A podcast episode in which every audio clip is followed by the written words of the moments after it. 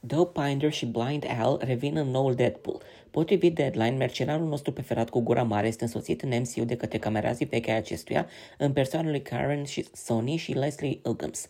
Karen Sony și Leslie Uggams au interpretat celebrele personaje Dopebinder și Blind Al în primele două lung interpretări a francizei de succes. Aceștia se alătură lui Ryan Reynolds, Hugh Jackman, Emma Corrin, The Crown, Pennyworth și lui Matthew McFadden, Succession. Nu se cunosc detalii despre personajele ce vor fi interpretate de ultimii doi actori, însă impresia generală este că actrița va juca un rol negativ. Regizorul Sean Levi se va ocupa de direcția regizorală, Paul Wernick și Rhett Reese revenind din primele două filme în postura de scenariști. Președintele studiilor Marvel, Kevin Feige, se va alătura lui Ryan Reynolds și lui Sean Levi în calitate de producător. Această nouă interpretare va reprezenta primul film Deadpool în care studiourile Marvel vor lucra cot la cot cu Ryan Reynolds și echipa de producție din spatele primelor două filme.